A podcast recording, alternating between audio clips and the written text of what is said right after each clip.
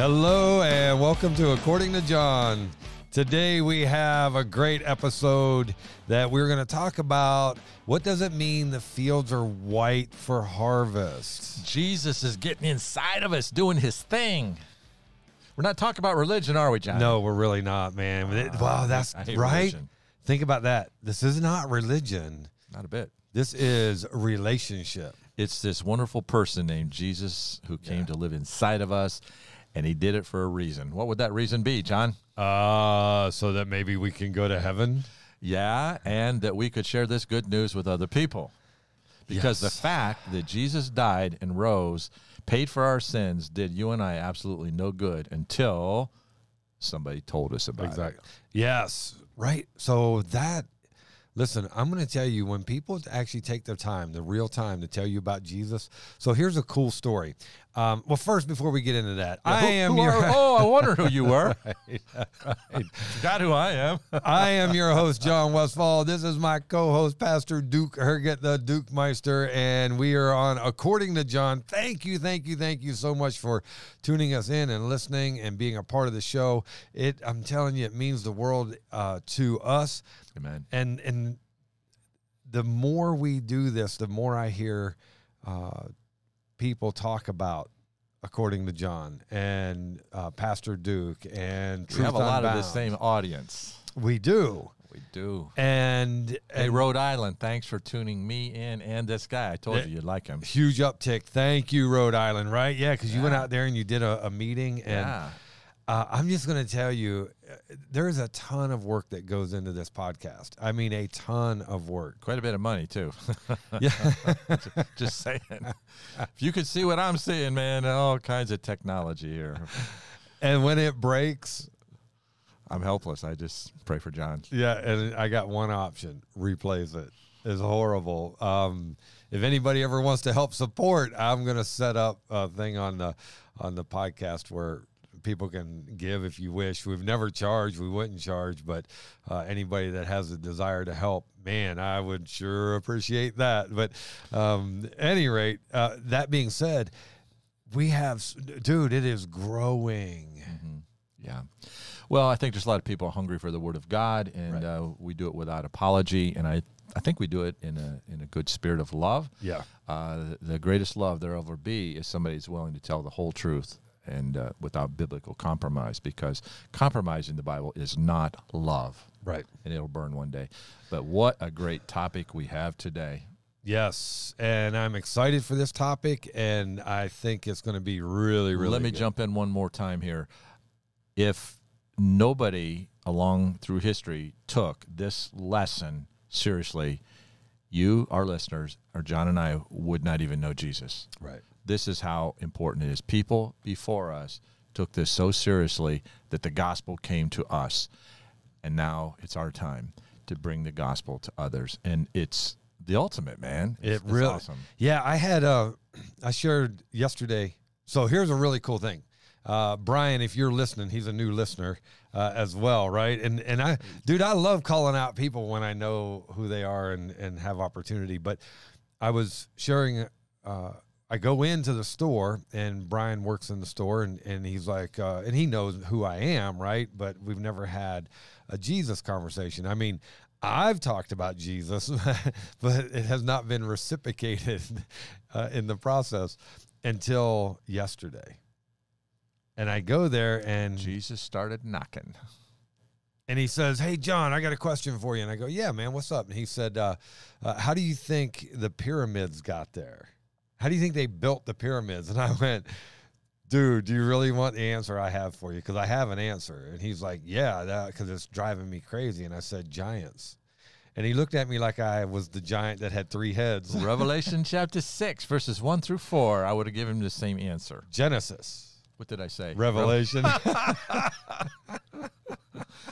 I got to go finish the rest of that coffee you brought me today. you said Genesis. Revelation, and I, got went, the right chapter. "Yeah, yeah." You said Revelation, and I went, I don't remember Sorry reading that. that. Yeah, Genesis chapter six, right?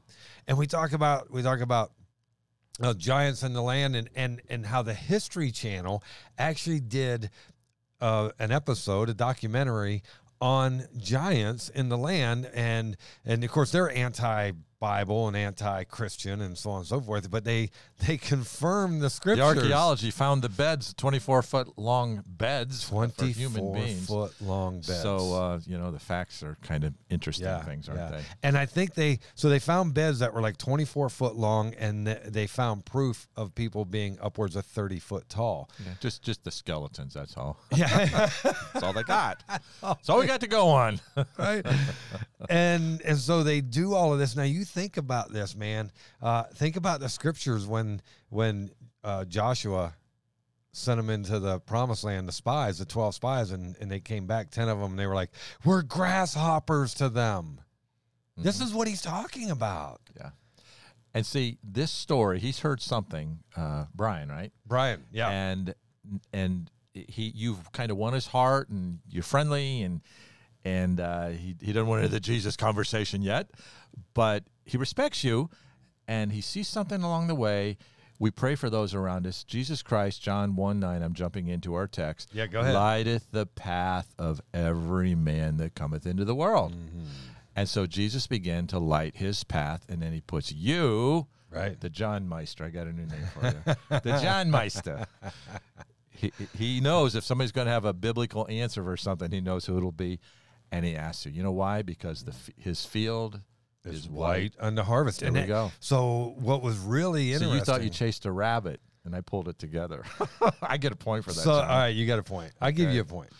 Tied it together. there. One. I give you one. All right, but but here's well here's the interesting thing is so we talk about giants and and I was sh- and I said listen dude you take a giant on each end of those stones and he's 30 foot tall that's like taking two guys who are beefy grabbing a, uh, a block on each end I mean they could easily have done it because these these uh, Egyptian pyramids they're only one eighth inch out of from perfection.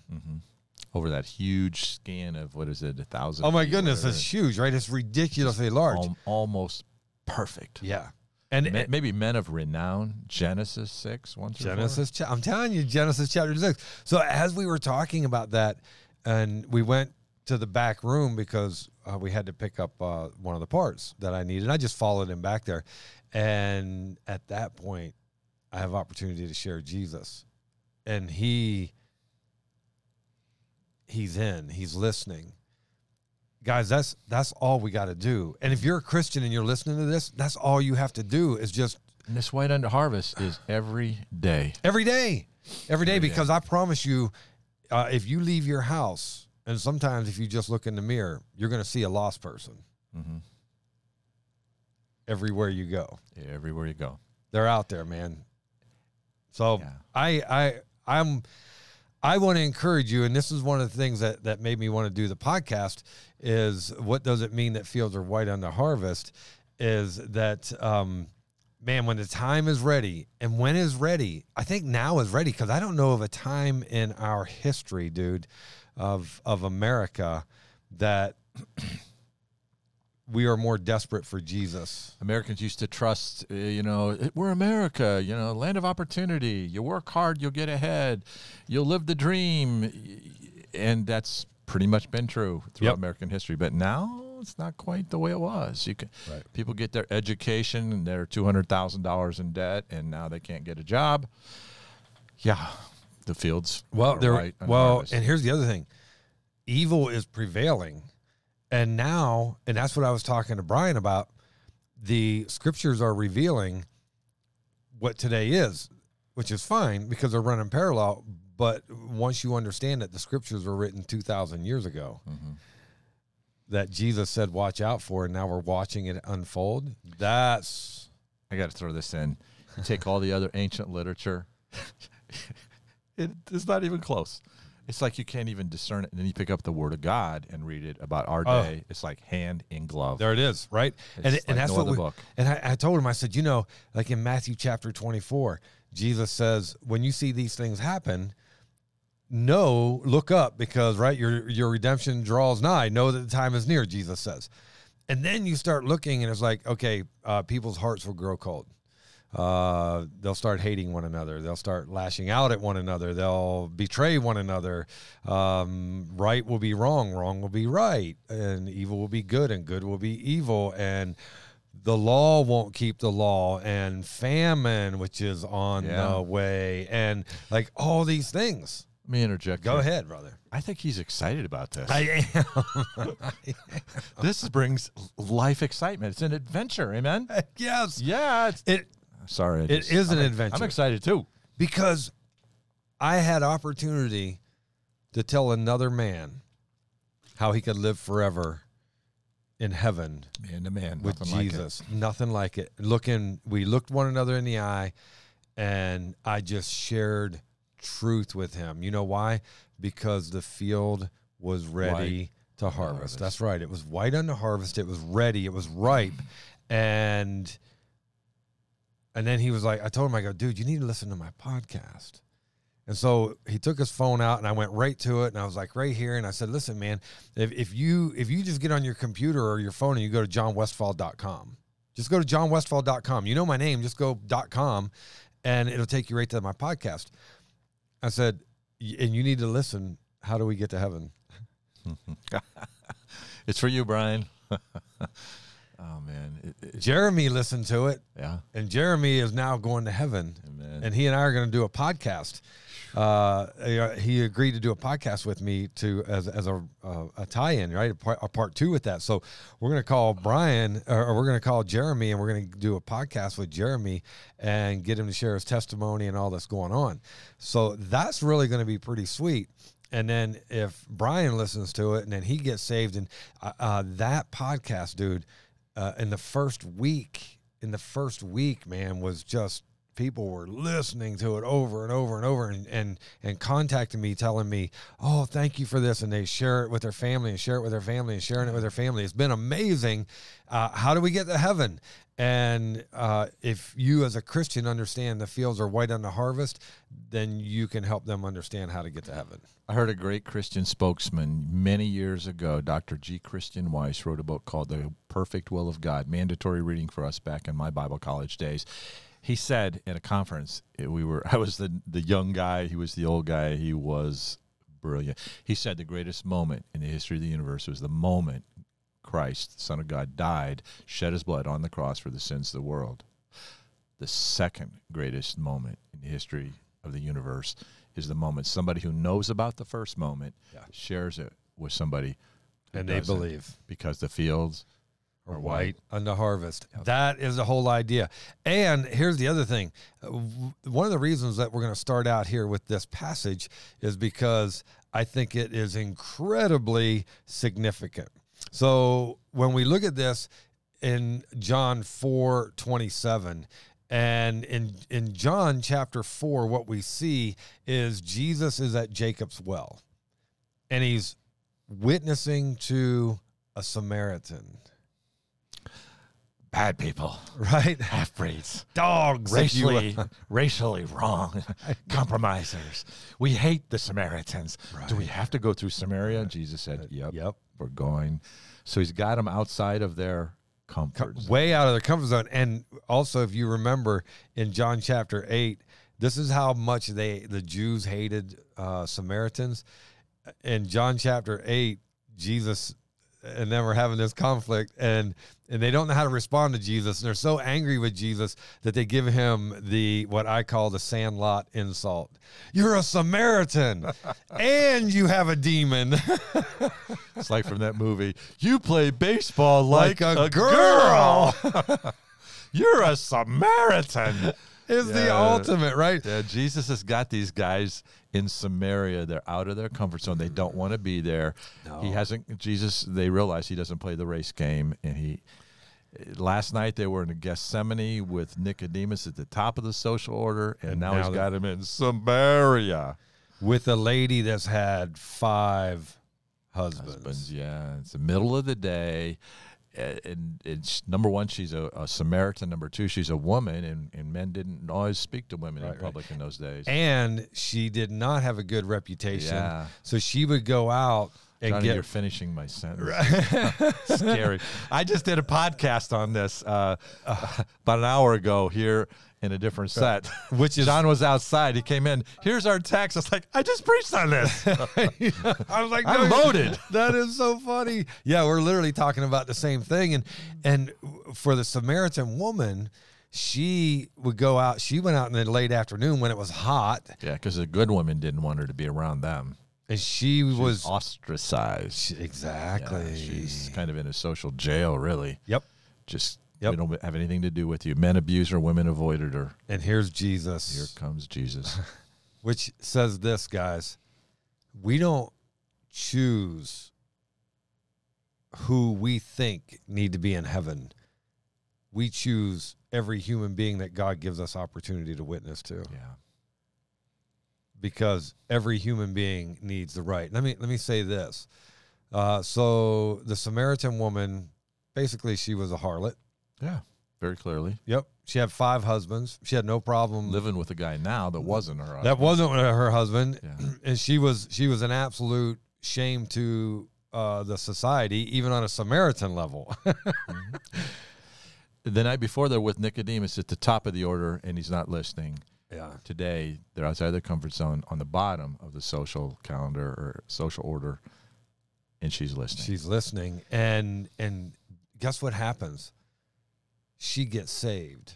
Now I'm jumping ahead of of the event here, but she gets saved because Jesus found her and shared the gospel with her. He didn't. He didn't. Oh, I don't want a Samaritan in heaven. No, no. He was like, "Oh, I have ears that will hear. Let me tell them."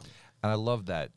Prior to leaving, he said, "I must. We must go through Samaria." Because he knew she was there. Yeah, yeah. It was a foreknowledge of, of Christ, but I love that. Uh, Yeah. That must. Yeah. And that angst. That must. God puts that.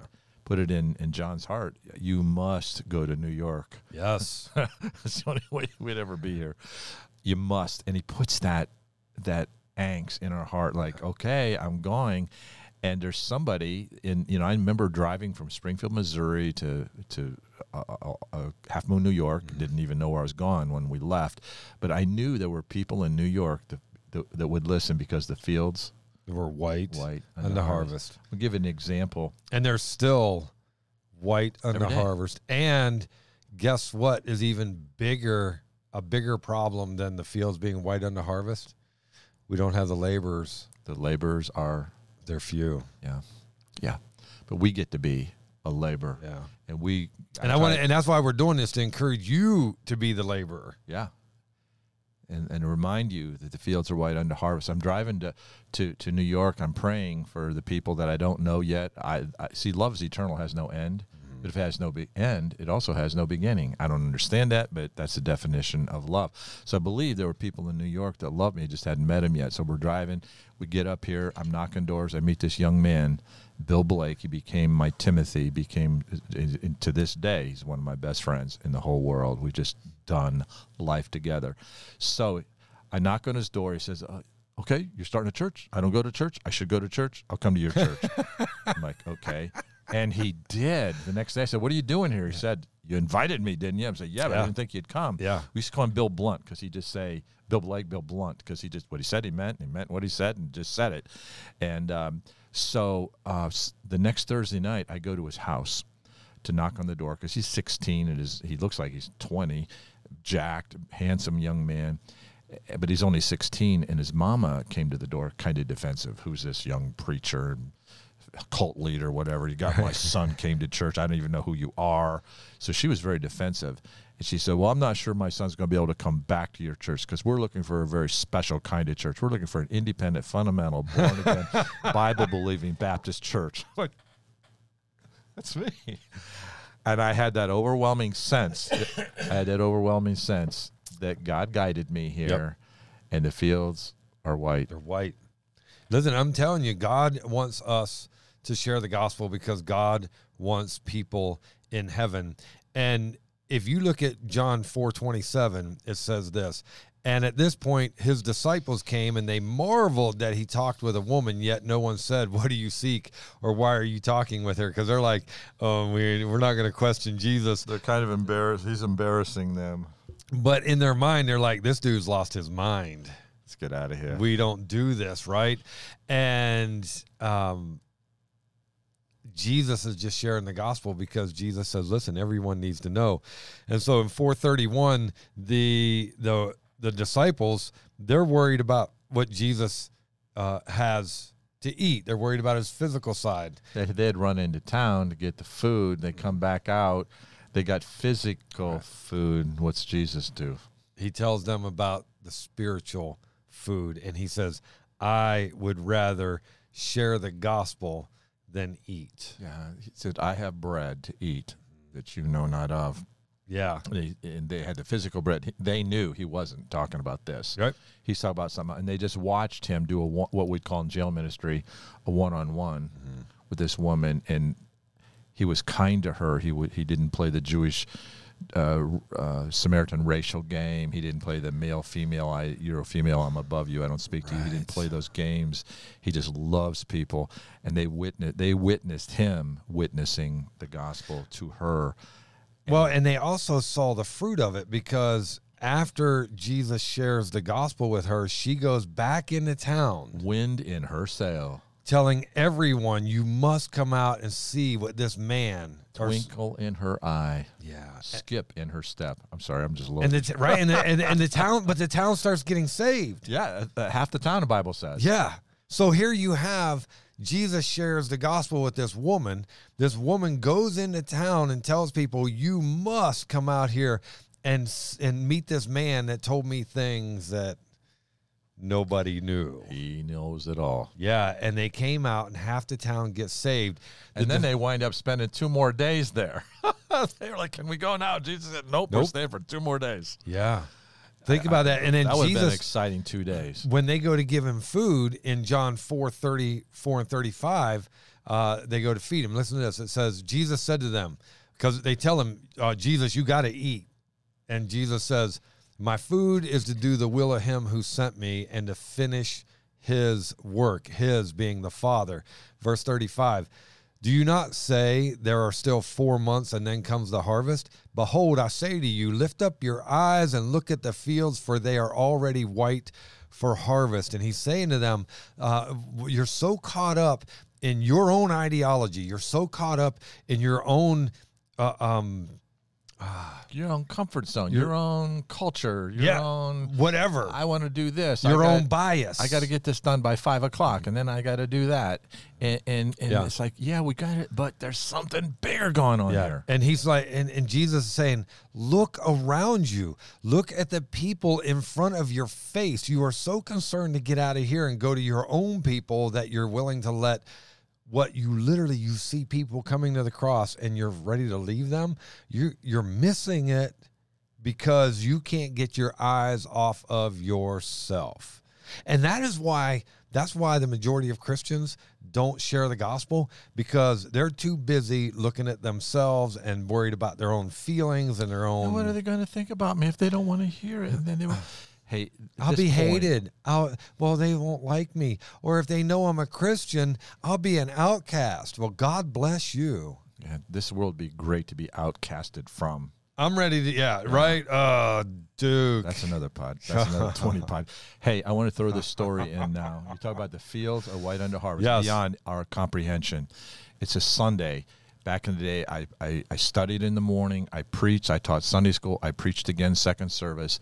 I did choir practice. I studied Sunday afternoon. I preached Sunday night. That was the way we did it Sunday morning, Sunday night, Wednesday night and and and then after church on Sunday night, a gal in my church, uh, great gal, my mom's dying in the hospital. You got to visit her. Got to visit. her." I said, I'll be glad to go tomorrow. She says, No, you got to go now. I was so tired, but she's a great lady, uh, Shirley Letourneau. I was like, I can't say no to Shirley, so reluctantly I went. So I get up. I got a bad attitude. I get to the hospital to meet her mother. She wasn't dying. Isn't that truth? We got a bad attitude, right? I had a bad attitude. Because we're was so- tired. it's like, but I went. I obeyed. I got there and had to pull back the curtain. I'm sitting there. I know the feeling. And this gal wasn't. She was in the hospital. But she wasn't dying. And anyway, she she had been to my church once, and she loved it, and and she was glad to see me. And I went up and uh, I just opened the scriptures, and I shared the gospel with her for like an hour. And I prayed with her. She received Christ as Savior. She she lived on another twenty years and won a bunch of people to Christ. And she's a, it was a great great moment. And then I'm feeling bad now because I didn't want to come, but she got saved, and I'm rejoicing and feeling like a dirt ball. So anyway, I'm just about ready to leave, and I hear behind the curtain there was another bed, maybe three feet away, mm-hmm. just a curtain. I hear a voice, "Father, Father, Father." I know it's a Catholic gal. Right. the first clue, Father. Father, Father. Uh-huh. She said, Would you pull back the curtain? So I, I, I pulled back the curtain. There was this sweet lady. She was elderly. She goes, I hope it's okay, but I was listening to every word you said from the Bible. She said, I asked Jesus into my heart too. I hope it's okay. Johnny, I had never accidentally led anybody to Christ before. Right. And then I was feeling guilty for being Not so wanting to go. insensitive and not wanting to go. So now I got two newborn believers and they're sisters in the Lord. And They started loving on each other and we were singing together and laughing together and praying together. I didn't get out of there till like 10:30 that night. It was I was exhausted but I was thrilled. I had never accidentally led anybody to Christ before. So in the morning, I wake up and it's like I'm so high. I just got to go back up. I'm going to let him eat breakfast at eight o'clock. I got there at eight thirty to see him, and and uh, Shirley's mom was there, uh, and um, and we start talking. I said, "Where's your roommate?" Her roommate died that morning at six a.m. Whoa! I got goosebumps, and I realized the fields are white unto harvest. They're I white. don't realize what's happening in people's hearts. That's not my call. God knows what He's doing in people's hearts. God is in charge of the timing. All I got to do Is be willing. That's all I got to do. You got to is be willing. So I get a phone call, or not a phone call, forgive me. I'm sitting at home one night and God tells me there's a, a, a lady that went to my church and her dad was in the hospital and he was, uh, he wasn't going to make it. We knew that. And so uh, she's like, Will you go talk to my dad? I said, Sure, I'll go talk to your dad. And the days went on and I didn't go talk to him because God's like, No, no, no. And I'm like, Lord, I then God says, Not yet. Not yet. Not yet. And I'm like, okay. Then God says, All right, go talk to him. And I jump in my car and I'm heading to the hospital. It's 10 o'clock at night. And I get halfway to the hospital and God says, Turn around. Go home. I'm like, but Lord, you told me to go. 7 a.m. Be there at 7 a.m. So I go home. I go to bed. I get up. I am there at three minutes till seven in the room. As I'm going, because I'm like, God, what's the difference between last night and today? And he said, literally, I'm telling you, God's speaking to me. And he said, he will have all of his meds and nobody be visiting him at 7 a.m. Perfect timing. So I get there, I lead him to Jesus. I leave, and I told him, I said, I just want you to know that I am not going to share with uh, your family that you asked Jesus to be your Lord and Savior. I will leave that up to you, because I didn't, I didn't want, I didn't want to say anything to the family, and then, the, and then it not be real. You know what I'm saying? Because on the deathbed, dude, you know, you, you never know what you're to do, right? And I don't know that he believed he was to die. I'm really not sure of that whole situation. But what I do know is the next day, his daughter visits him and he tells her everything. Mm-hmm. I have a s- similar story. It's a crazy. When we talk about fields of white under harvest, you get a couple preachers together. Together, about Dude, seventy go years, on and on. seventy years of pastoral experience here, and we could tell story Oh, my after story goodness, yes. after story. I but I, I don't think we have time to do it. But if, if I could squeeze one more, Go ahead, Uh, brother. Squeeze it. Okay, early days of our church. Uh, this, Don't go back to when you were three. Come on, get to Okay. the story. this guy, old Italian guy, mechanical, has three or four kids. that had, about eight or ten, but three or four of them got saved in our church and on fire pillars in our church today. And he sort of hated me, hated the cult leader. He he called me names. He came to a couple of his grandchildren were dedicated our church. He just literally sat there. This guy, this dude despised me. Well, he was dying after many years. And his family asked if I'd go visit him in the hospital. And I was scared. I didn't want to go. So it was a Saturday morning, and I I went. Now you know this is a four unit, four people in it. I got up there, nobody in it, nobody there, just him with the four units. I was there for I was there for an hour and fifteen minutes. Not one person came in or out. He's got a family of like eight kids and fifty grandkids and sixty great grandkids. I mean, and some- nobody. nobody there. Just God gave us a one on one. And I walked in and he saw me and he looked up and I thought he was going to throw me out. I'm like, I said, Hey, Mr. Vanucci, if you don't want me to be here, I'll walk out. He goes, No, no, I'm glad you're here. He goes, I knew you'd come, Mr. Vanucci. Mr. Vanucci. I love it. Vanucci. Vanucci. And uh, so I went in and uh, he goes, You know, I hated you. I said, I heard. he goes, But I was wrong. And he goes, I knew the priest wouldn't come up to see me. He said, But I knew you would. And he says, he says, quite frankly, he said, the priest, I had 75 years with the priest. They never did me any good. And he goes, All you've ever done is good for my family. Mm. He said, I want to hear what you told my family all those years ago. Shared the gospel. He got saved. It, it was incredible. I'll never forget it. I, it was one of the greatest moments. He gets saved, and as as we just get done praying, and the flood of nurses start coming in, and just they disregard the preacher. He just like you're not even there, and and and and I, I hugged him, and I left, and then about five minutes later, the family comes in, and half of them are followers of Jesus. The other half don't want to hear it. That the that the followers of Jesus were thrilled because he told them all the whole story. Pastor Duke came, and I knew he would. I was hoping that he would. And he goes, "Now I know what you guys are so excited about." He poured his heart out. Of course, the believers were thrilled. Yeah, they're throwing a party. and the unbelievers were shaken. Like, well, we're glad Pastor Duke came too, but we still think he's a cult leader. so, man, the fields are what? Yeah, they're white on the harvest. And and here's the other thing, guys. I know, right? I was going to share another one too, I'm but I can't hijack- do I'm it. hijacking your podcast today, John. But it, that's the whole point, dude. If we can just share on and on and on and on about people getting saved and how, and, and here's the other thing they're the most unlikely. They're, I- I've had people tell me, oh, this dude, he'll, he'll never get saved, man. That's what people said about you and me. right? right? And then you get saved, and all of a sudden, it's different. I love that word you just used. Saved. Saved. People don't use that much anymore. Are you ready? It's all through the Bible. Born again. That's like, dude, born again is like punching somebody in the throat. They hate it.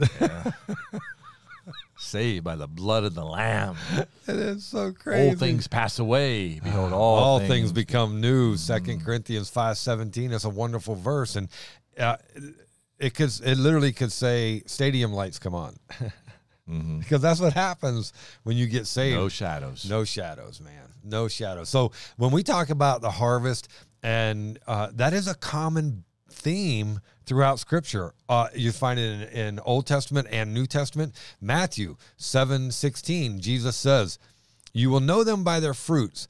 Do men gather grapes from thorn bushes or figs from thistles? Even so, every good tree bears good fruit, but a bad tree bears bad fruit. A good tree cannot bear bad fruit, nor can a bad tree bear good fruit. Every tree that does not bear good fruit is cut down and thrown in the fire. Therefore, by their fruits you will be known. There's a harvest here. And there's a harvest. Listen, there's going to be a day when God harvests uh, the people, if you will. And the good trees are going to go to heaven, and the bad trees are going to get burnt up. Obviously, a picture of hell, but there, there is a harvest that we continue to see. Luke 10 2. He said to them, Jesus, speaking of Jesus, the harvest truly is great, but the laborers are few. Therefore, pray the Lord of the harvest to send out laborers into his harvest. And I'm, I'm going to, Duke, I'm going to say this because it, it has always bothered me and it still bothers me. And listen, God is God, and no matter what God does, I will trust him and love him and follow him. But I realize that the laborers are few, and I realize the harvest is great. What I don't understand is it seems, it seems that the really hard workers go home to be with Jesus way too soon. And those who are slothful or shy or whatever their excuse is are left behind. And I don't get that. Johnny, I have 50 years of study and 50 years of experience behind me, and uh, You don't get it either. I don't get it either. so I'm I- like, I'm like honestly, I honestly, well, I, I, I basically tune that out, and Jesus brought it up. Yep. I don't want to tune out Jesus, but I have to focus on what God can use me to do, Right.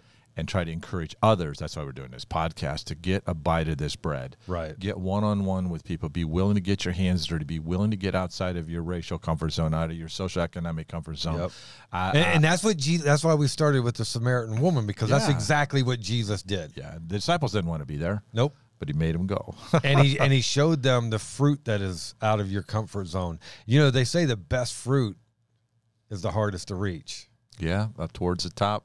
Yeah, Just I have an orchard that I'll I'll sign on to that. you got you just got to get out. You listen. It it sometimes it does take more effort, but it's got a greater payoff. Mhm. And Revelation 14, 14 through 16, it says, Then I then I looked, and behold, a white cloud, and on the cloud sat one like the Son of Man, having on his head a golden crown, and in his hand a sharp sickle. And another angel came out of the temple, crying with a loud voice to him who sat on the cloud, Thrust in your sickle and reap, for the time has come for you to reap, for the harvest of the earth is ripe. And there is a time, guys, where the fields are white for harvest. And what that means for them to give you a visual is when the grain is fully sprouted and it's in its peak, right? It's uh, ready for gathering. It it's the the it turns white or a color of white, even if it's an off white. yeah, white. the uh, the moisture content drops and the, the color goes from golden and it just kind of starts to look almost whitish. White. and that is a critical time. And Expound on that. If you don't get the harvest uh, when it's ready, you're probably going to lose the harvest. Right.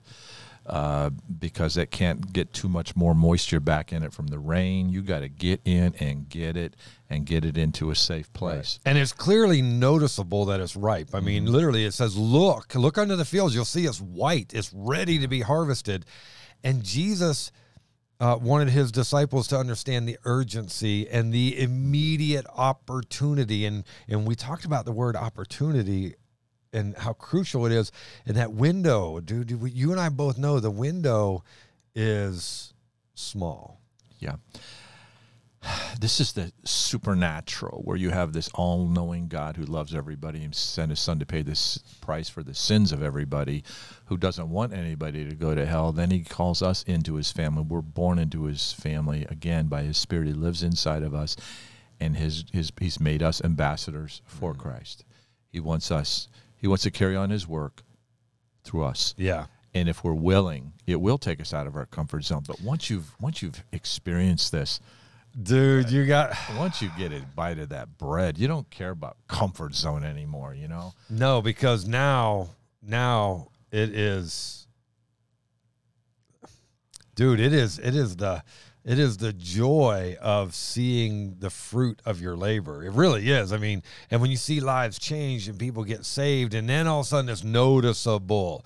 Where uh, just the other day I had a friend of mine, and uh, his employee or his helper uh, started coming to my church, and uh, he said, I saw uh, both of them together, and he said, uh, he calls me Rev, right? He's like, Rev, I just want you to know that that boy ain't the same.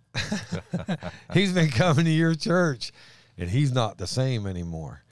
And dude, what a compliment amen and what a reassurance that he is born again because his life exemplifies Christ now, right? There's there's a difference, and and Jesus says, listen, uh, there is an urgency to this.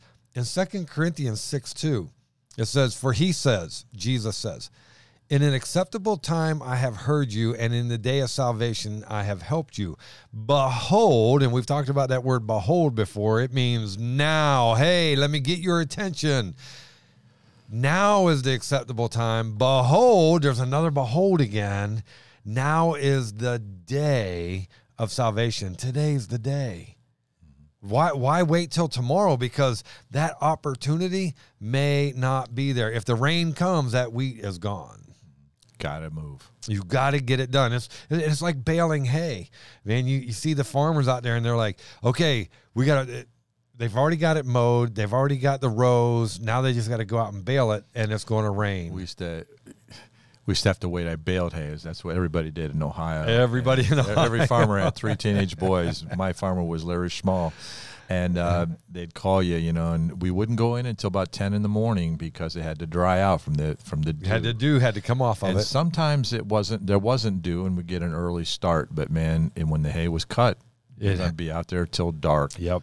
and then even some technology some lighting we'd go even after dark a little bit sometimes Well, because the thing is, and especially if they're calling for rain, Mhm. get it in lose it. everything goes on hold until that hay is put up. yeah everything right and and why because it's time sensitive and i'm just going to tell you we're not promised tomorrow so salvation is time sensitive You know what I think, Johnny? Those of us who know the Lord, love the Lord, we wake up in the morning and say, okay, God, the fields are white unto harvest. I'm ready.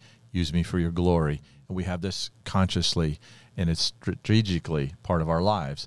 So we're going out and when we rub elbows with somebody at, at the uh, at the sub shop and we maybe buy them their, their lunch, that's a divine moment. We had a sweet one just a couple weeks ago when we bought lunch for this guy. He he just freaked out. He was he looked like a successful businessman, Yeah. maybe what about early forties, uh, i'd say i'd say 30s Late- 30s late thirties, and he he was shocked and he just stood there and it's paid for and he like and there was just us there, so he kind of figured it out, connected the dots, and he didn't know what to do.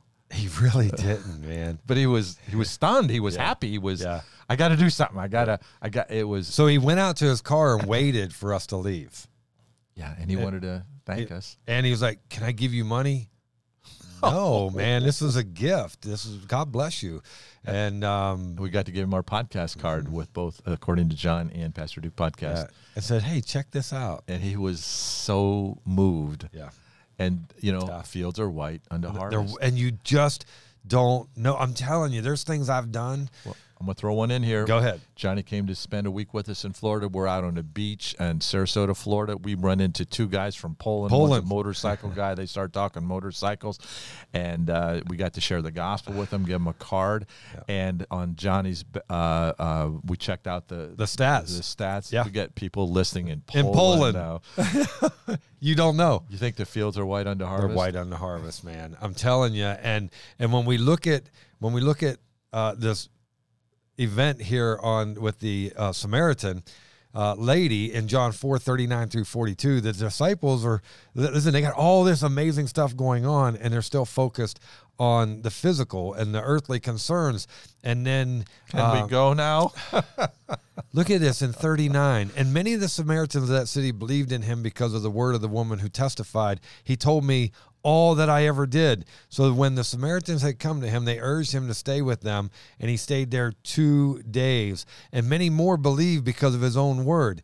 Then they then they said to the woman, Now we believe not because of what you said, for we ourselves have heard him, and we know that this indeed is indeed the Christ, the Savior of the world.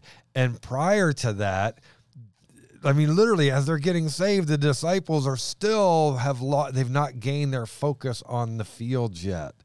And guys, I'm just telling you, you I think they were Baptist. They were very slow to learn. I think they were Baptist. listen, that's a huge possibility, right? But guys, listen, my, my point is, and, and Duke's point is today, we're telling you, um, forget about the physical because it's coming and going, man. You got to get serious about the spiritual. And then in Matthew 9 36 through 8, Jesus has this similar uh, passionate moment. And he says in in 36, but when he saw the multitudes, he was moved with compassion for them because they were weary and scattered like sheep having no shepherd. Dude, is that not our people today in America or even in the world? That is that's the what we see. And then in 37, Jesus says this to his disciples The harvest truly is plentiful, but the laborers are few. Therefore, pray the Lord of the harvest to send out laborers into his harvest. And he's passionate and he sees people with no hope. And guys, if we really love Jesus, we got to start seeing people with no hope. Mm-hmm. and then give them the hope in Christ. I'm just saying because the Lord is the Lord of the harvest. We read about that in Luke 10 too. And God, listen, God's going to choose right moments. There are there are some that's just absolute divine. You and I were talking about them earlier, right? The lady in the hospital that you had no clue she she receives Christ as her savior. That was divine. Yeah, it was divine. It was from God. Absolutely. And so God chooses that, right? But God chooses to partner with us. Look here in John 4 36 through 38. And he who reaps receives wages and gathers fruit for eternal life, that both he who sows and he who reaps may rejoice together. And so there are some of us that are sowing and reaping. Mm-hmm. Some of us plant and water, dude. You know, going back to that text, uh, they were without hope, Jesus said. You look at their world, they were in occupied territory. They were sort of subservient to the Romans. Uh, the economy stinks. Uh, taxation is high and unjust. The religious leaders were corrupt. Yeah. It, it, there wasn't a, a, lot of hope in their world. They were just kind of gone from day to day. No matter how hard you work, you couldn't get ahead. And, and people so, people are living that today. And that's our country today. That's our country. They they hear of wars and rumors of yeah. wars. Uh, they Jesus warned of famines. Our president told us famines coming, and then the farmland is being bought up by the Chinese Communist Party and Bill Gates, and they're shutting it down. The supply lines are broken. Uh, famine is coming, and the economy is bad. He, he, if inflation is high and, and, prices are out of out of control, and so the fields are white yeah. under harvest. Because there's such uncertainty that people right now they're looking for deliverance. They're looking for something, yeah. right? Yeah. And I'm going to tell you how crucial you are, how crucial we are, and and I and I say that because every one of us we have our job to do. And our job is to take full advantage of every opportunity that God gives us. In verse 37, because in 36 he says, And he who reaps receives wages and gathers fruit for eternal life, that both he who sows and he who reaps may rejoice together. Verse 37, For in this the saying is true, one sows and another reaps. Verse 38, I, and, and this is the key, guys. You got to hear this because your work is absolute crucial, even if you don't reap and all you do is sow. It says here in 38, I sent you to reap that for which you have not labored.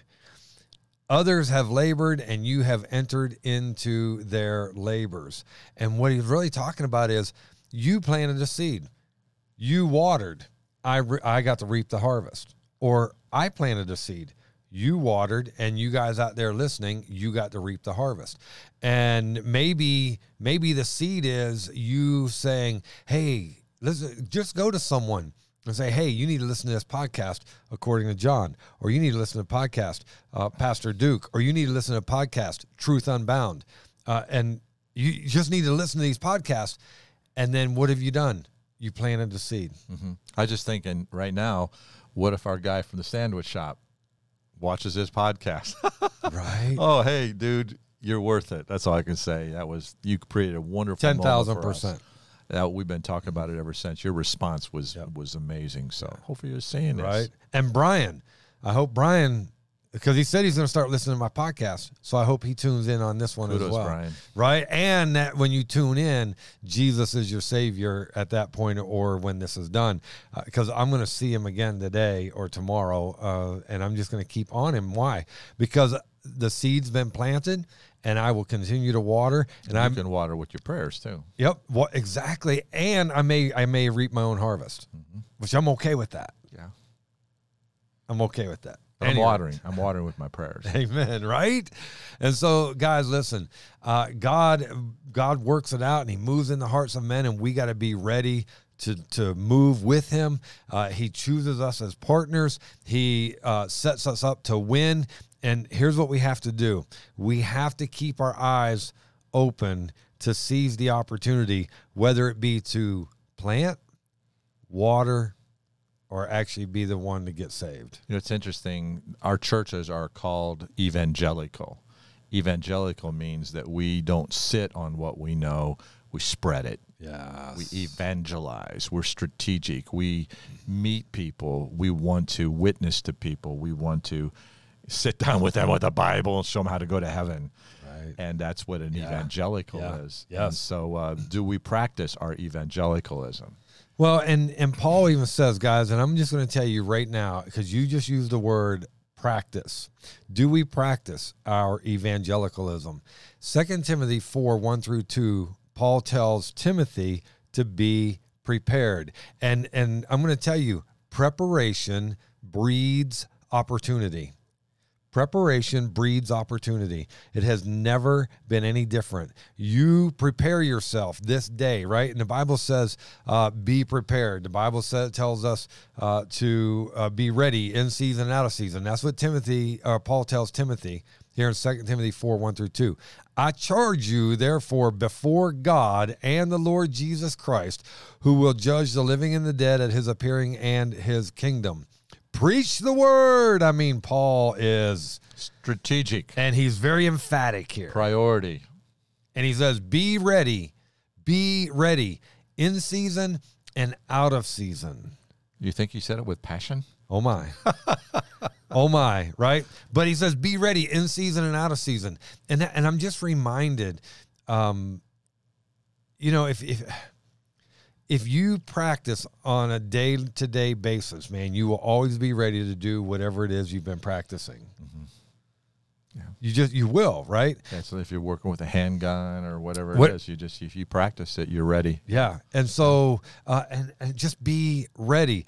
And then Paul goes on in verse two, and he says, "Convince, convince, con-. Okay, he doesn't say it three times. He says it once, but convince, rebuke, exhort with all long suffering and teaching. Long suffering is literally patience, and teaching is share the word of God accurately, which you'll be able to do because remember you have practiced. Yeah.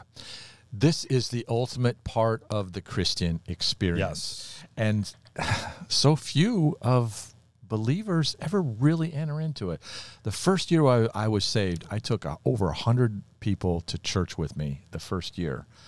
The second year, I only took about 12 because all my friends had had enough. Some of them came and came came to Christ, but very few. Right. But at least I did my job. Right. And then, uh, you know, you kind of wear out your crowd after a while, but you're always looking for the guy at the sandwich shop. You're always looking.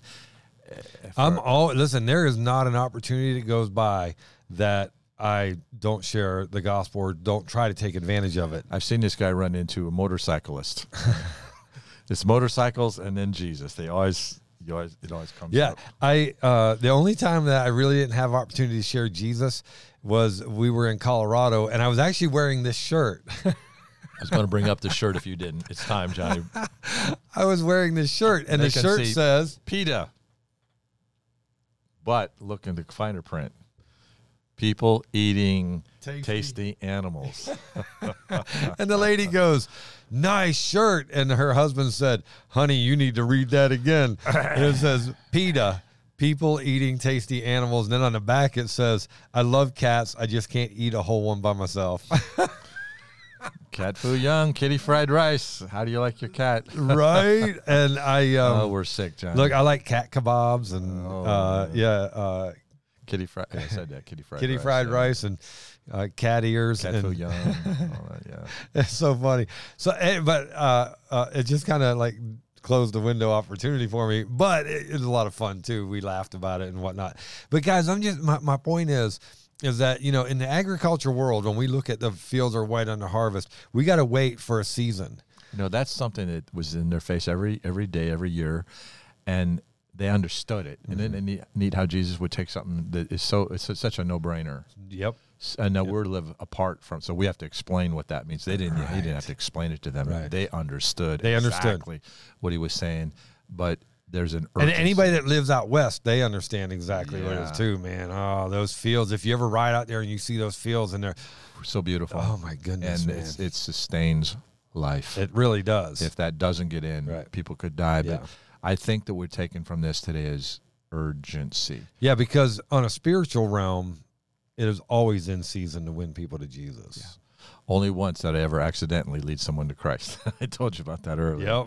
Everybody else, it was on purpose But- and plan. But it was your accident. It was God's Yeah. plan. Yeah. I, I was obedient that night. I was tired. I denied myself. I picked up my cross. Yep. I did what I didn't want to do out of obligation, and I got there, and God provided the inspiration. And uh, I'd be glad to lead somebody to Christ accidentally again if God ever wants to set that up. Yeah, I am. Uh, I am always ready, and I am always willing, and I am always seeking the next one. And guys, let me encourage you to do that. And listen, I, you may just be planting the seed and not see anything from it, but don't underestimate the power of planting a seed Amen. and or you may be watering you may be the one that comes along and just move them to the next station or move them to the next uh, stage of growth in preparation to being saved. And then someone else might come along and they win the fruit But you just never know what God's going to do with it. but i'm going to tell you every one of us is absolutely important to do our part for us to have a harvest. Guys i hope this is, this has helped. And if it has please like share subscribe and follow. And until next time god bless